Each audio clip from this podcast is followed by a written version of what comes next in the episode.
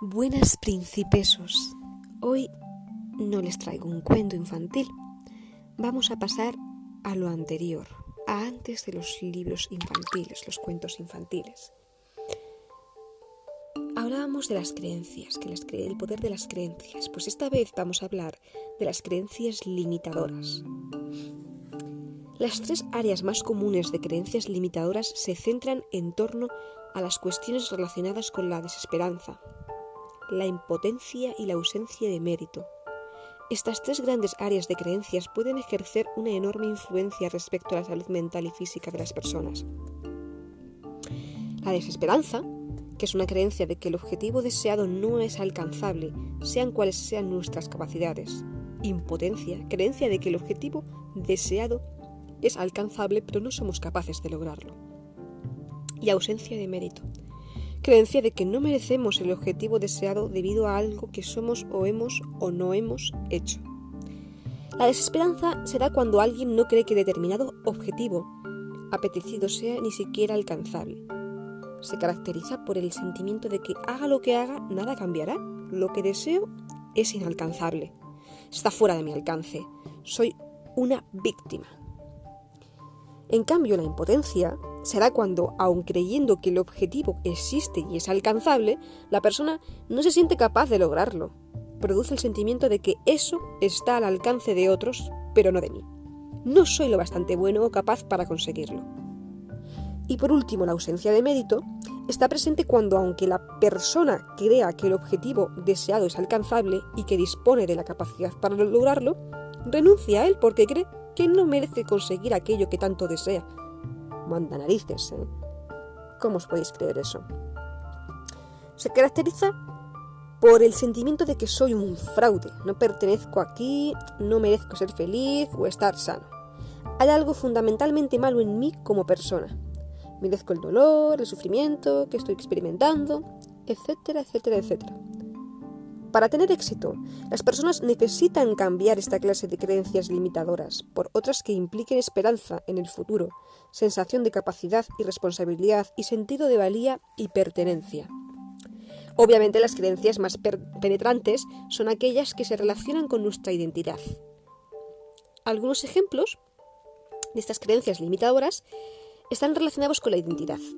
Soy un inútil, no valgo nada, soy una víctima, no merezco tener éxito, si consigo lo que deseo perderé alguna otra cosa, no tengo permiso para, para tener éxito. Las creencias limitadoras operan a veces como virus mentales, como el que tenemos ahora, que creo que no estáis para nada hartos de escucharlo y de vivirlo. En fin, por no hablar de la desescalada de las narices, pero eso ya es otra historia, otro cantar. Ese virus, con una capacidad de destrucción parecida a la de un virus biológico o informático, ¿os suena? Bueno, vale. Un virus mental es una creencia limitadora que llega a convertirse en una profecía que se cumple por sí misma y a interferir con nuestros esfuerzos y con la capacidad para sanar o mejorar. La estructura y la influencia de los virus mentales se analizan con más detalle, se analizarán con más detalle más adelante. Los virus mentales contienen suposiciones y presuposiciones no verbalizadas, lo que las hace aún más difíciles de identificar y combatir. Bueno, no vista mucho del virus biológico que, que estamos padeciendo, la verdad. Aquí no hay suposiciones, ni presuposiciones verbalizadas y se está combatiendo con dificultad, la verdad, por carencia de medios. Frecuentemente las creencias más influyentes están fuera del alcance de nuestra conciencia. Las creencias limitadoras y los virus mentales suelen presentarse como obstáculos en apariencia insuperables en el proceso de cambio. En estas situaciones, la persona sentirá lo he intentado todo para cambiar y nada funciona. Tratar con eficacia con estos obstáculos implica descubrir la creencia limitadora que está en su núcleo y tratarla de la manera adecuada. cómo transformar esas creencias limitadoras. Esas creencias limitadoras y nos inmunizamos a los virus mentales. Transformamos las creencias limitadoras y nos inmunizamos a esos virus mentales, cuando expandimos y enriquecemos nuestro modelo del mundo y percibimos con mayor claridad nuestra identidad y nuestras misiones. Las creencias limitadoras, por ejemplo, son a menudo desarrolladas con el objetivo de cumplimentar algún propósito positivo, como el de protegerse, establecer límites, dotarse de poder personal. Reconociendo estas intenciones profundas y actualizando nuestros mapas mentales para incluir otras formas más eficaces de cumplimentarlas, las creencias pueden ser a menudo cambiadas con un mínimo de esfuerzo y sufrimiento.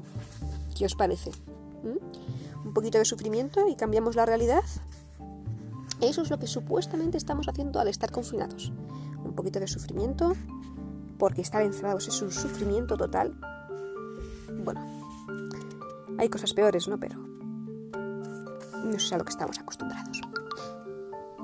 Normal. Muchas creencias limitadoras surgen como consecuencia de preguntas sin responder sobre el cómo. Es decir, cuando una persona no sabe cómo cambiar su comportamiento, es fácil que elabore la creencia de que este comportamiento no puede cambiarse. Hay muchas personas. Yo es que no puedo cambiar, esto no lo puedo cambiar, ¿por qué no? Porque no lo puedo cambiar, soy así, punto, desde que nací, desde que no sé qué. No puedo cambiarlo y punto. Si una persona no sabe cómo cumplir determinadas tareas o función, determinada tarea o función, lo más probable es que desarrolle la creencia de que soy incapaz de completar esta tarea con éxito. Así pues, también resulta a menudo importante proporcionar las respuestas a una serie de preguntas sobre el cómo para ayudar a las personas a transformar sus creencias. Por ejemplo, para tratar con una creencia como es peligroso mostrar mis emociones, debemos responder a la pregunta ¿cómo puedo mostrar mis emociones y mantener al mismo tiempo la seguridad? Las creencias, tanto las potenciadoras como las limitadoras, son a menudo construidas mediante la realimentación y el refuerzo procedentes de otras personas significativas para nosotros. Nuestros sentidos de identidad y misión, por ejemplo, vienen a menudo definidos por otras personas importantes o, menor, o mentores, que nos sirven como puntos de referencia para los sistemas mayores de los que nos percibimos como miembros debido a que la identidad y la misión forman el marco mayor que circunda nuestras creencias y nuestros valores. Establecer o cambiar relaciones significativas puede ejercer una fuerte influencia sobre las creencias.